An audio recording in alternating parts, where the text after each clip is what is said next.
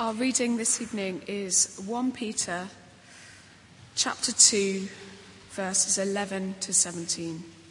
And this can be found on page 1218 of our Bibles.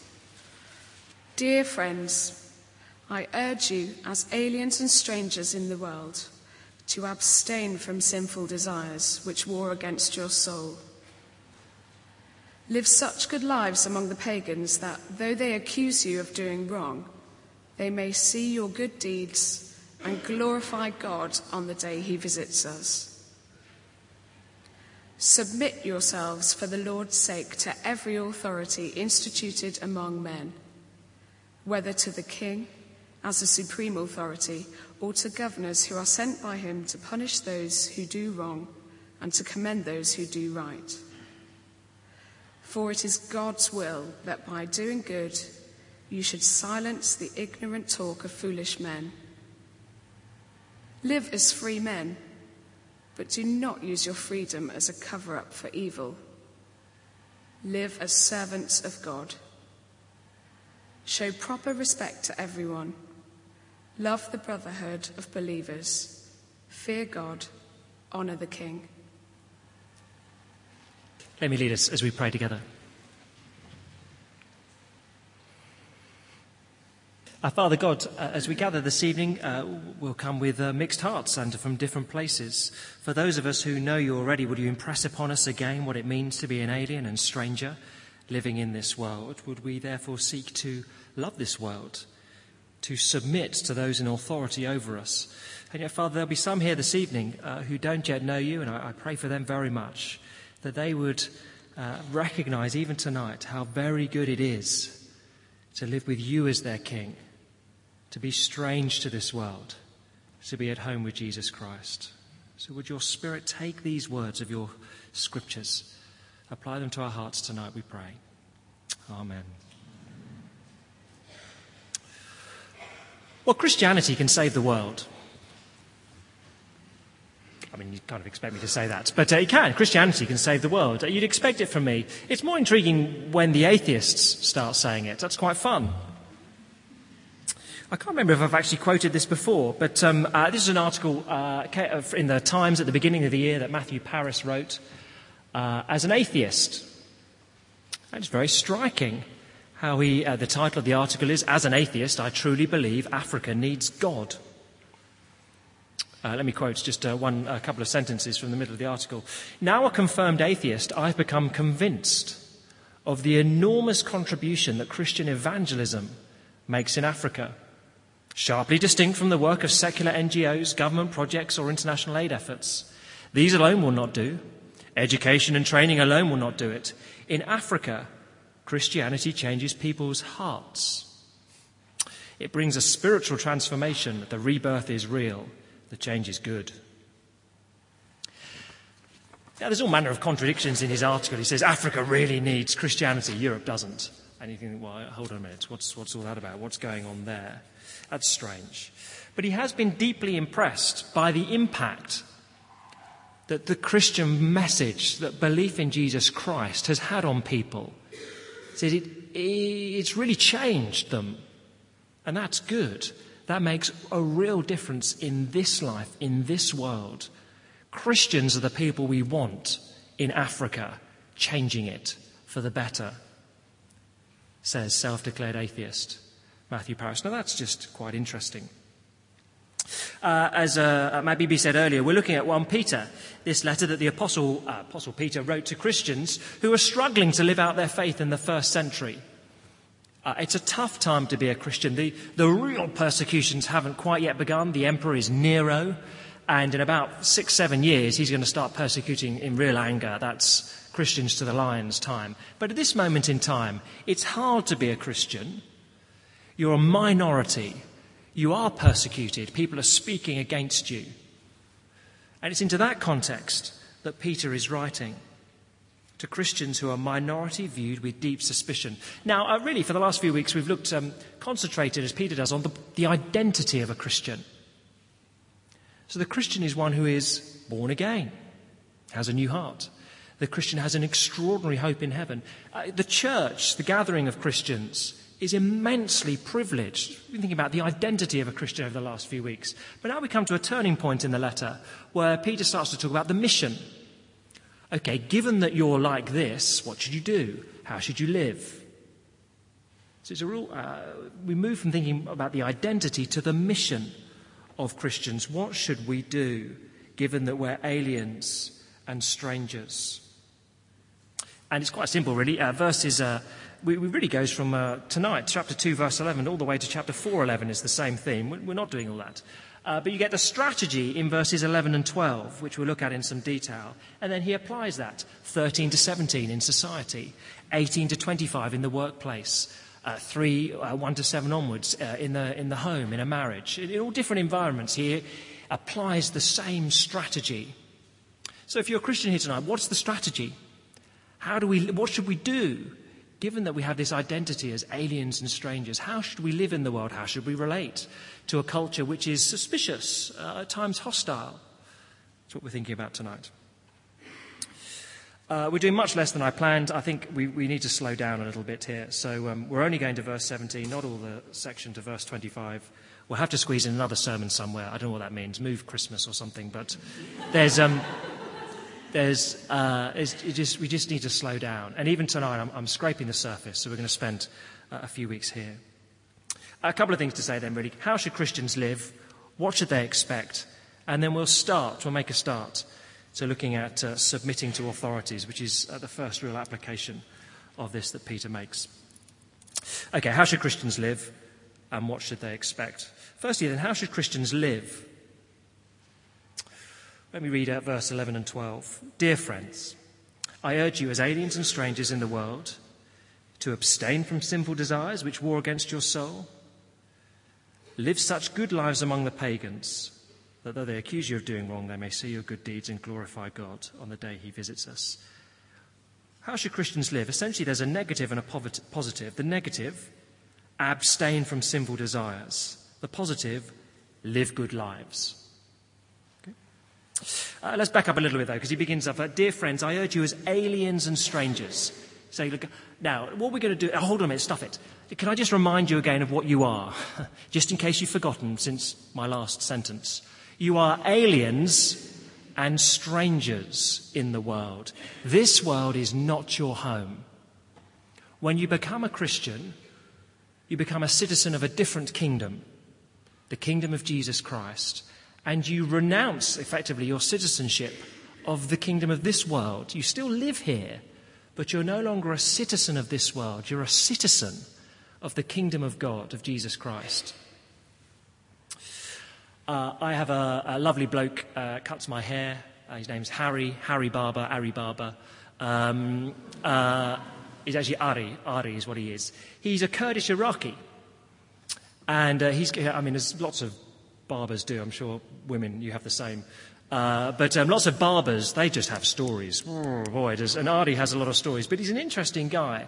He's a Kurdish Iraqi, and uh, he came here in his youth because um, his father was a political prisoner under Saddam Hussein, uh, but managed to gain asylum, he and his family, um, during uh, the, effectively the civil war between uh, the, uh, the south and the Kurdish north in Iraq and uh, he can tell you horrific things of when his father was imprisoned.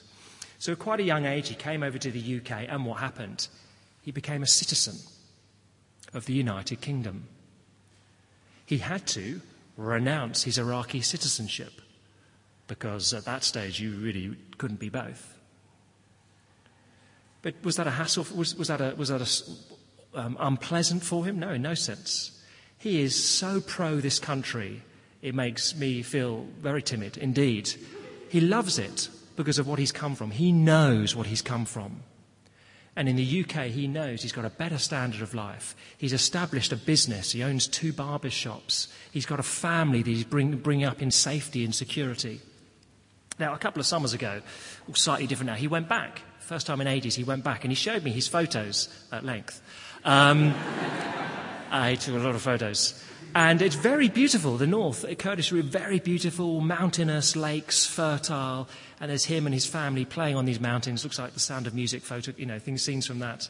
Um, and I said, Oh, you know, did, it, did you long to go back there? You know, did you think maybe your family should go back? Never.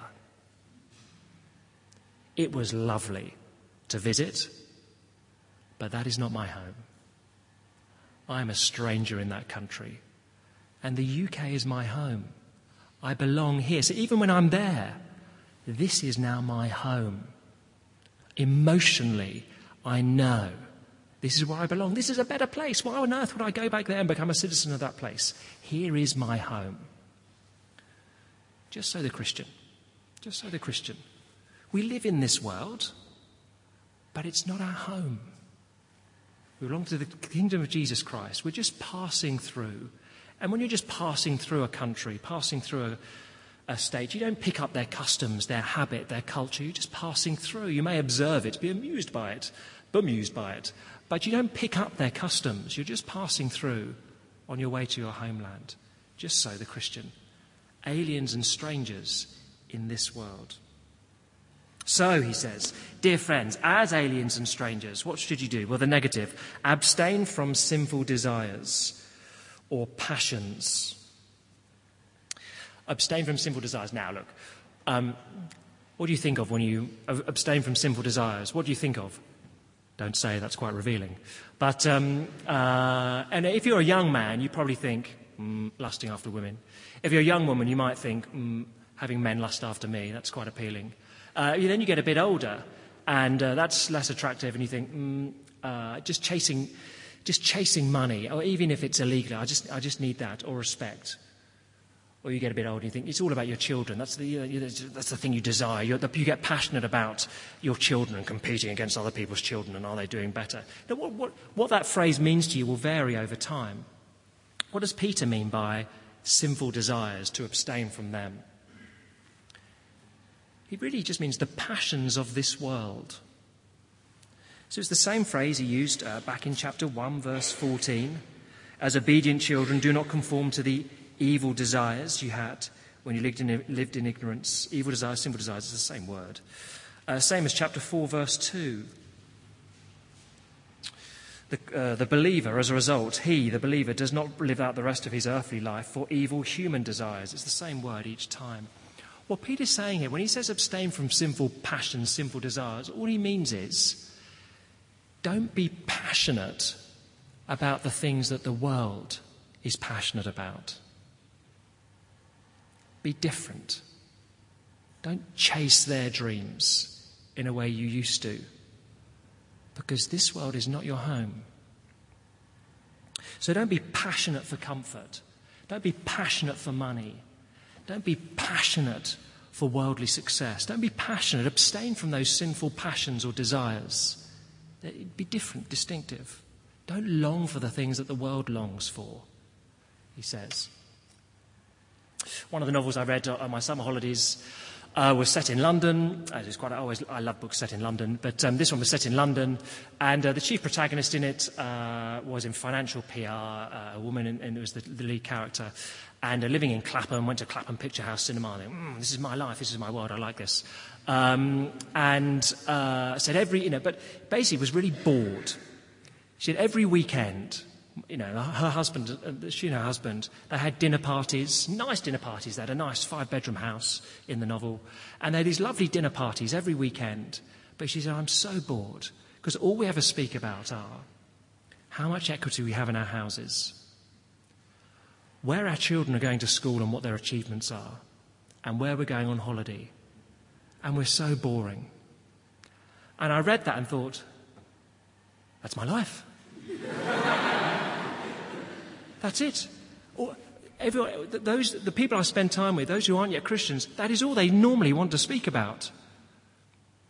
You know, gosh, those are the passions of my age and stage. And they change, depends where you are, etc. But the people that we spend so time socializing with, that's, those are their passions. And Peter would say to me, don't be passionate for those things.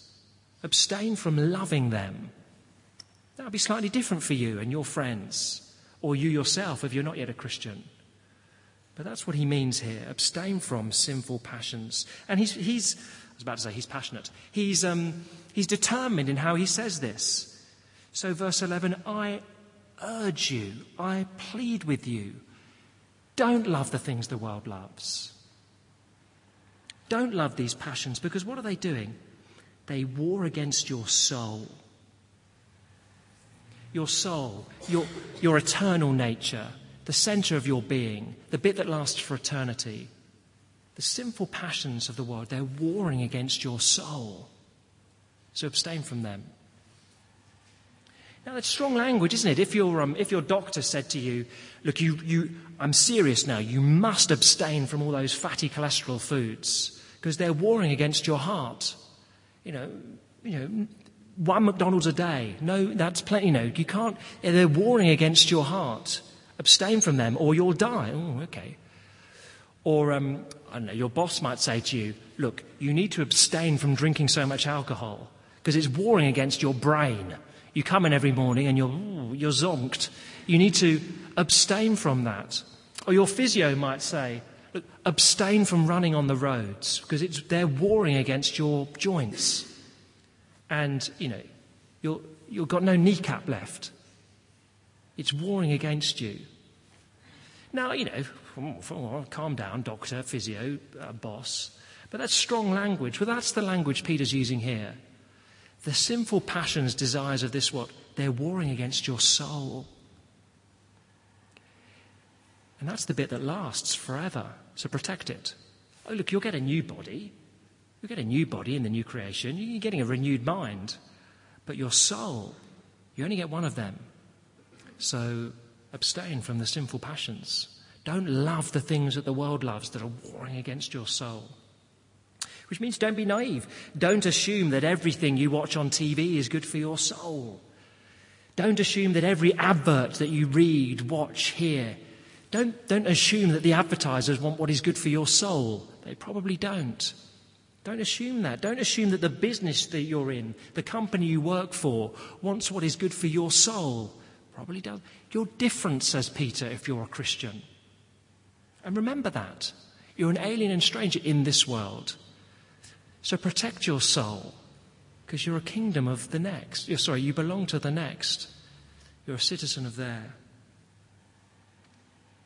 So abstain, that's the negative. But there is a positive. There's a positive as well. Do good. It's quite simple, really. Do good. Verse 12 live such good lives among the pagans.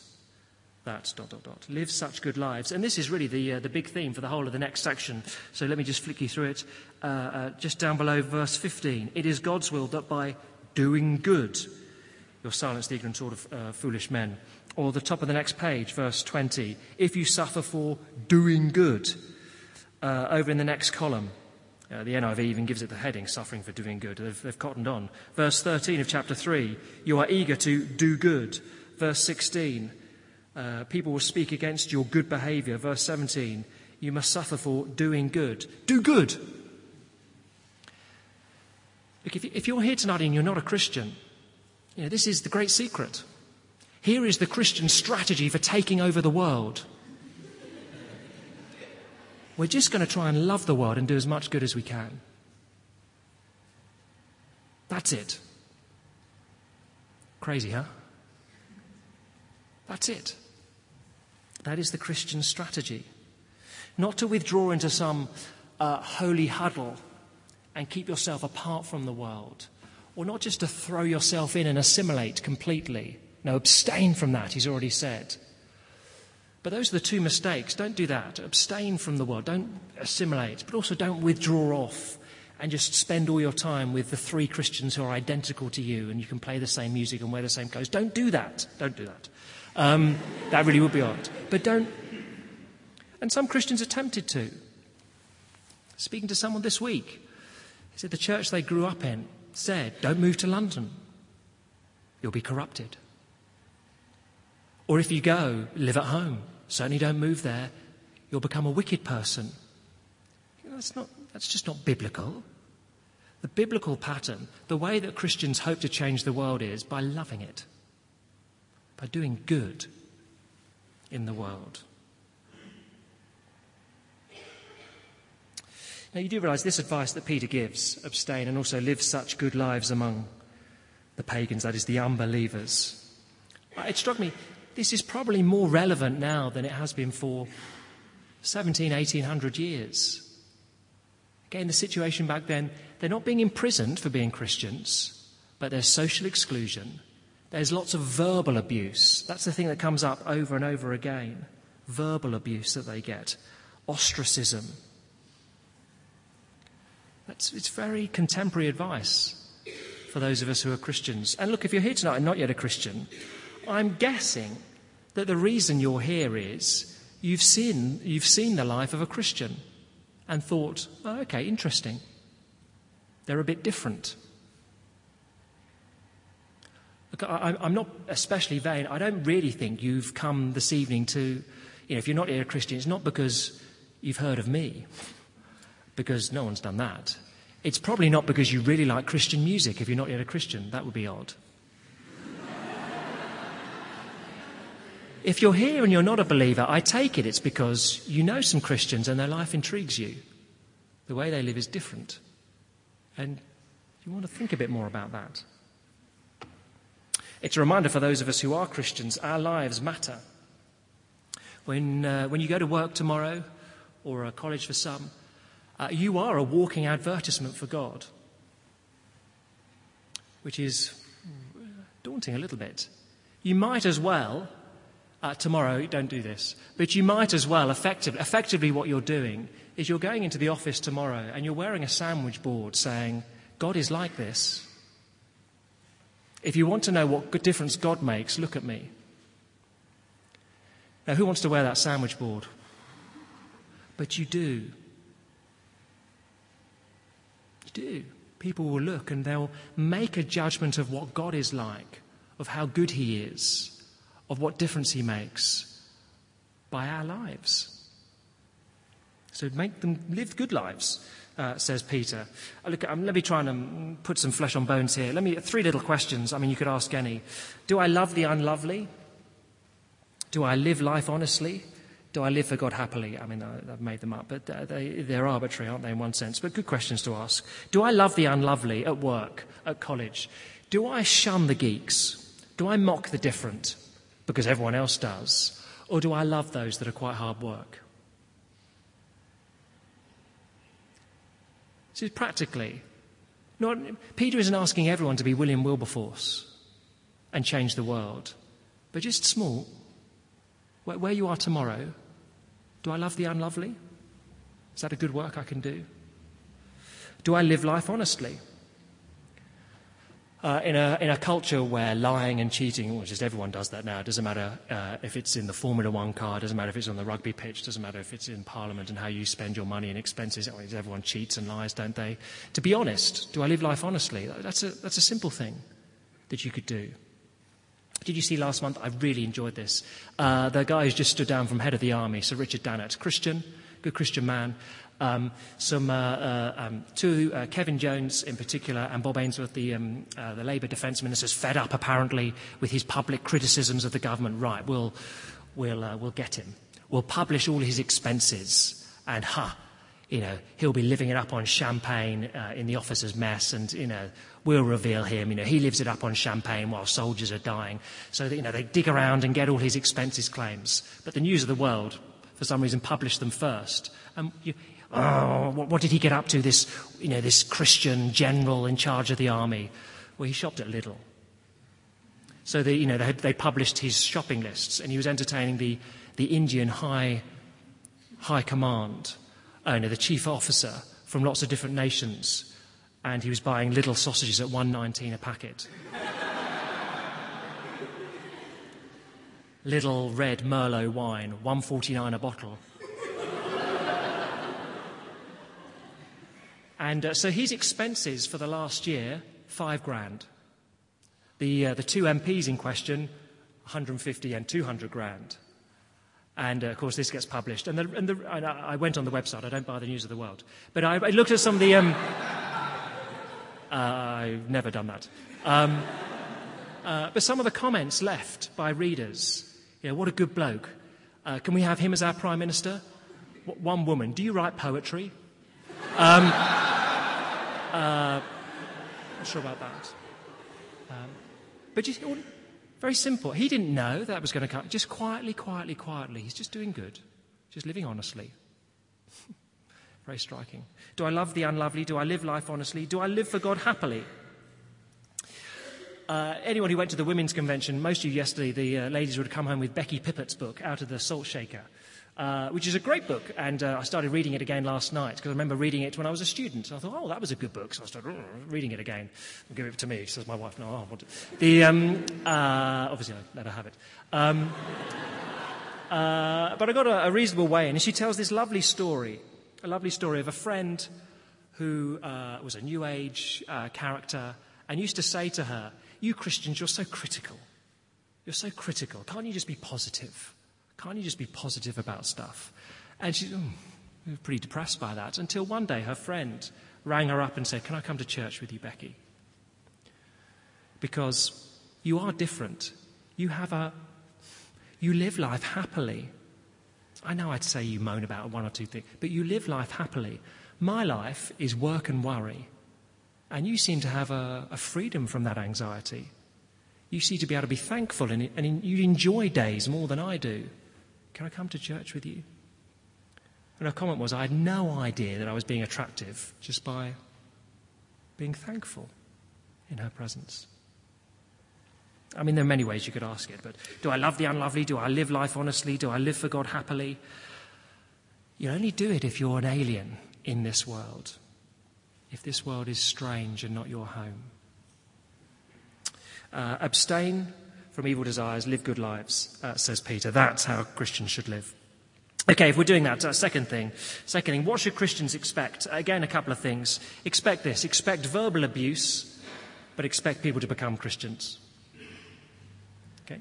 Verbal abuse, but people to become Christians. So, verse 12. Uh, live such good lives among the pagans that, though they accuse you of doing wrong, they, they say they do wrong. Uh, but it's always verbal in this, uh, in, according to Peter. So, for example, again, verse 15 it is God's will that by doing good you should silence the ignorant talk of foolish men. Or uh, verse 23, talking of Jesus, when they hurled their insults at him. So, uh, certainly at this time in history, Peter's saying to the Christians, it's verbal. You'll be slandered. You'll, get, you'll receive insults. People will speak badly of you. And just expect that. Expect that if you're a Christian. I mean, Jesus had it. Why would you expect to be any different? And why was Jesus persecuted? Well, he said to lots of religious sort of people, You're hypocrites. Your religion is just it's superficial, it's a veneer. You need to be born again because you're so wretched. He says pretty publicly, uh, I am the way, the truth, and the life. No one comes to the Father except through me. Oh, you want to have a relationship with God? You need me, says Jesus. Otherwise, you, you go to hell. Very blunt on that. What about all the other religions, Jesus? No. Only through me. Now, do, you, do you see why he's not? He provoked reaction. See, when you, when you read Jesus' words, I mean, pick a gospel, take Mark's gospel and just read it through. It's the shortest one. You read Jesus' words, you realize you ha- he's not a nice man. He's not as bland as that. You either worship him as God, or you say, this man is rude. He's, he's divisive. Uh, he's loony. You either worship him as God or, or, or, you don't like him. To say he's just a nice guy, you, you can't do that. He's not bland. You worship him as your Lord and Saviour, or you find him objectionable. Now, if that was true of Jesus, and Christians say, Let me tell you about Jesus, what do you expect? And haven't you had that? You, you, explain what Jesus taught to people, and they'll say, well, that's outrageous, that's outrageous. I can't. You, you, really believe that? You really believe that some people go to heaven, some people go to hell? Well, that's disgraceful. How can you believe such a thing? What about all the good people? You, or am I the only one who ever has that? You see, if you explain things clearly, expect it. Expect verbal abuse. Expect people to. Do you know what he believes? Do you know what he believes? He doesn't think I'm going to heaven. Or you. Expect it. I mean, don't be surprised. If you're telling people about Jesus, he's divisive. You worship him as your Lord and Saviour, or you find him objectionable in some of the things he says. He, doesn't, he didn't mean to be just a nice guy that everyone loved. He is divisive. So expect it. Or as Peter himself puts, uh, we'll come to it in a few weeks' time, chapter 4, verse 12. I mean, this is putting it as clearly as, as it comes. Dear friends, do not be surprised at the painful trial you're suffering, as though something strange were happening to you, but rejoice. Rejoice that you participate in the sufferings of Christ, so that you may be overjoyed when his glory is revealed. If you're standing up and saying, I'm with Jesus, expect, expect verbal abuse. But expect people to become Christians as well. So 12, verse 12 again. Live such good lives among the pagans that though they accuse you of doing wrong, they may see your good deeds and glorify God on the day he visits us. Now, there's an implicit stage missed out here, I think, of becoming Christians. They see your good deeds, they investigate the Christian faith, they become Christians, and therefore they give glory to God. So that when Jesus Christ returns, they're with him. That's always the way glorify is used. Um, uh, 61 times in the New Testament, glorifying God. It's what believers do. So people are becoming Christians. That's what Peter is speaking about here on the day he visits, returns. So Peter says, look, if, if you as a community do this, it'll make a difference. One or two individuals, that's good, that's helpful, but every religion, atheism has its moral heroes. Agnostics have their moral heroes. Every, every, but when a community do it, when everyone who claims to be a Christian does it, that's compelling. No, nothing does that. When the community is distinctive and loves people, boy, is that a different experience. Uh, some of you know one of my, uh, one of my favourite historians, Rodney Stark. Um, let me quote you something from him that you've not had before, which is amazing, really, because I've quoted almost all of his book. Um, in his book, uh, The Rise of Christianity, he describes himself as a non Christian, non atheist. So he's agnostic. But um, he writes this on uh, the early church. It's kind of his conclusion on why so many people became Christians in the first two centuries. He puts to cities filled with the homeless and impoverished, Christianity offered charity as well as hope. To cities filled with newcomers and strangers, Christianity offered an immediate basis for attachments. To cities filled with orphans and widows, Christianity provided a new and expanded sense of family. To cities torn by violent ethnic strife, Christianity offered a new basis for social solidarity. And to cities faced with epidemics, fires, and earthquakes, Christianity offered effective nursing services. They did good. They lived such good lives among the pagans of first century Rome, second century Roman Empire, The people hated what they said, but thought, but hold on a minute. Why are they living that way? And they became Christians. So that's what Christians should expect. Expect abuse, but also expect people to become Christians. Now, um, uh, very briefly, let me introduce this and we'll come back to it next week. Uh, one practical implication, then Peter says submit to authorities. That's the first the first verses 13 to 17. Submit to authorities. And submitting is going to be his big idea, really, of this whole section. So, verse uh, 13, submit yourselves to every authority. Uh, next week, verse 18, slaves, submit yourselves to your masters. A few weeks after that, chapter 3, verse 1, in the same way, wives, be submissive. We'll fall on that grenade uh, when we get there. Um, but submit. One of the ways you can do great good in contrast to everyone else, is to submit to every authority placed over you. Now, you know, what is it? Yes, what's our strategy? Yes, we're going to be different. What do you want us to do, Peter? Submit. Oh, it, you know, it doesn't. It's not really the battle charge you want, is it? As you ride off on your horses, because it's not popular. Submit. That's, submitting is just not very popular in our culture. We don't like authority. The, the glee over the MP's expenses scandal. yes, those over us, we can mock them and tease them. It's not really cool to be obedient. It's sort of, uh, it's grown up to be cynical and mock. So culturally, we've got a problem with this. I mean, it's a Western thing. Go to a different culture, an Eastern culture, and respect for authority would still be very strong. But everyone thinks implicitly they know better than their leaders until you become a leader. Uh, and then you realize you know better than everyone under you. It's one of those great ironies. Everyone thinks they know better than their bosses, than their leaders, until you reach that point. So every child has said at some time, when I'm, a, when I'm a parent, I'll never make my children do this. I'll never make my children go on long walks. I'll never make my children wear clothes like this. And then you become a parent, and you do. And it's quite humbling. It's just instinctive. We always think we know better than the bosses over us. Uh, but it's quite hard being in authority, says Peter, so respect them. So you could long to be the head of your department, and eventually you get there and you realize, oh, actually, the old bloke wasn't quite as bad as I thought. It's a tough job. You could long for years to be Prime Minister of the UK and get your position and realize, actually, the old bloke wasn't too bad. It's quite a tough job. But we think that. We think we know better than those over us.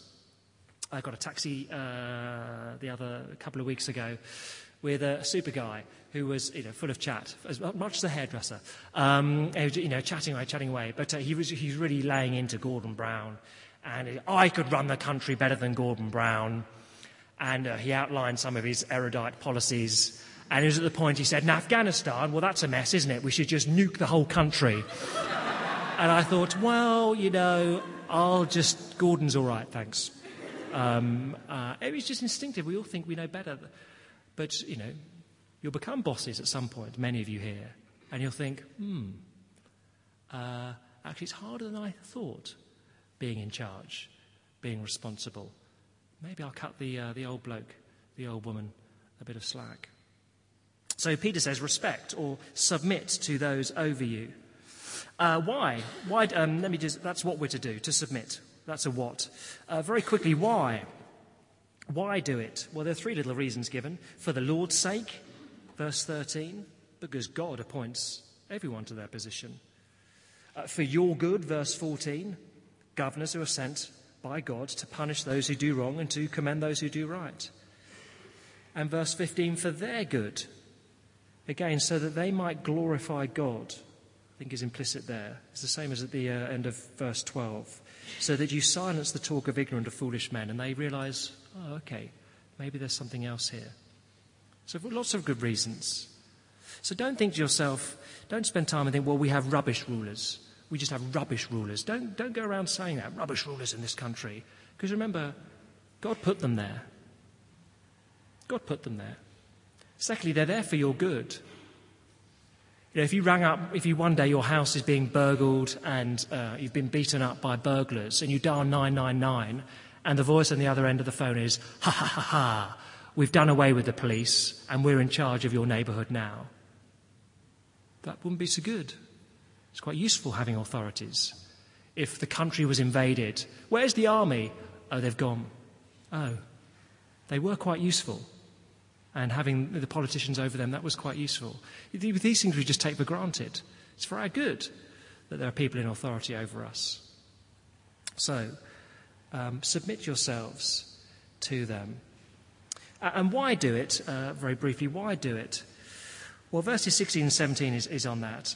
And it seems to be that some people were saying, well, let me read verse 16 live as free men, but do not use your freedom as a cover up for evil. Live as servants of God. Show respect to everyone. Love the brotherhood of believers. Fear God. Honor the king. It looks as if there some people are saying, We're free. We're Christians. Christ has made us free. We're free. We're free from the penalty of sin. We won't be judged for our sins. We're free from the power of sin. We can, we can live differently now. We're free. And Peter says, Yeah, you're not free to disobey the law, you idiots. Don't do that. That's not what you're free for. You're free to serve God. And he says to you, Submit to those in authority over you. I think that's what's going on here. Now, there is a hierarchy in verse 17, so it's slightly hidden, but um, show proper respect to. That's honor. The word is literally honor. So, verse 17 is honor everyone, love the brotherhood of believers, fear God, honor the king. So, Peter sets up a sort of hierarchy here honor everyone and honor the king. So, Caesar, he's no important than anyone else. Love the brotherhood, that's a higher command. Love Christians. Fear God. So he's at the top of the tree. So anything which the government asks you to do, which contradicts your relationship with God, don't do that, because God is who has your first loyalty. But in all other cases, honour the king, submit to those in authority over you, be they government, be it your lecturers, be it your employer, submit to them. But what if they're deeply unreasonable? Submit to them and tell them that through the appropriate channels. What if the government passes uh, an unreasonable law? Well, it depends uh, on quite what it is. But um, uh, the government passes a law and allows um, uh, tricky ethical ones, but um, uh, uh, promotes, allows euthanasia. Sorry, no, assisted, assisted suicide, which most Christians will have a problem with, and uh, we can talk about that another time. But uh, a government passes a law. What should you do? Well, you submit to the government, and you protest, and you seek to have the law changed. But you still submit to them while you're doing those things. You're pursuing every method you can. Now, there comes a difference, of course, if the government says, if a preacher, if a minister stands up and says, Jesus Christ is the only way to God, that's illegal, I would do it. And I would go to prison for doing it.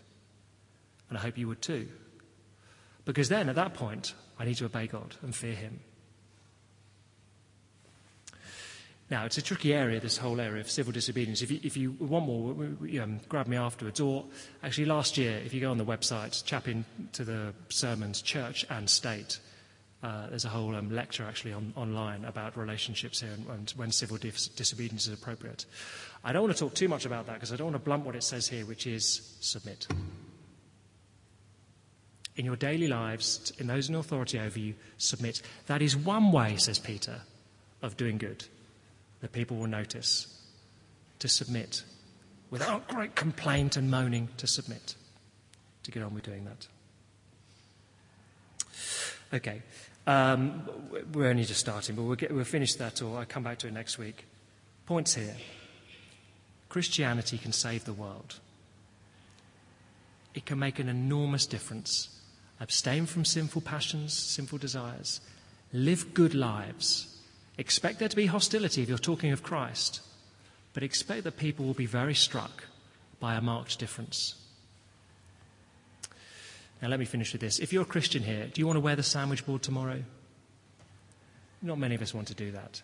We either think, well, no thanks, I don't want to stick out like a sore thumb. I don't want to be distinctive. I just want to blend into the background. Can I say to you that, that that's a sinful refusal to be what Christ wants you to be? He says, I've given you a new identity. You're a citizen of my kingdom now. Now live that way. You're an alien and stranger in the world. Live that way. Others of us will think, I don't want to wear the sandwich board because I'll bog it.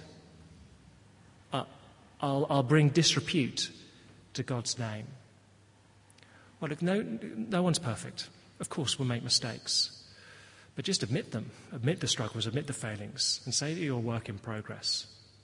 But Christ gives the power to change as well. So expect that. If you want to live distinctively for Him, to abstain from sinful passions, to do good, and you ask Him for that, He'll help you. He's the one who is the supreme alien and stranger. A couple of times in John's Gospel, John 8, John 18, he says very clearly, I am not of this world. And if you're a Christian here tonight, aren't you glad he decided that? Because he was not of this world, he didn't blend in. He told the truth and he died for us. I said, Because I was not of this world, I can give you new life and you can be different too. So keep coming to me. Keep looking to me. I am the supreme strange one who was not of this world and I'll give you what you need to live differently, to live as aliens and strangers. Let's pray together.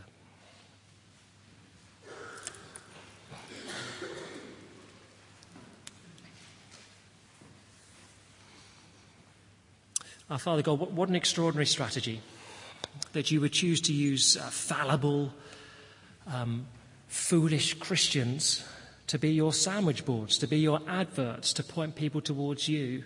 And you'll know that those of us who are Christians here tonight, we, we, we make mistakes. We're too timid to do this vividly, clearly, to live distinctively. Would you give us the strength to do that, we pray?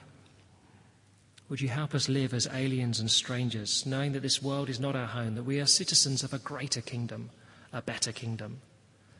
And Father, for those here who don't yet know you, would they please not be put off by the mistakes of Christians, but would they see you at work in the lives of Christians, changing them, transforming them in a way that is not normal? And so would they consider again the claims of Jesus Christ, now that only in Him can they be truly free. Amen.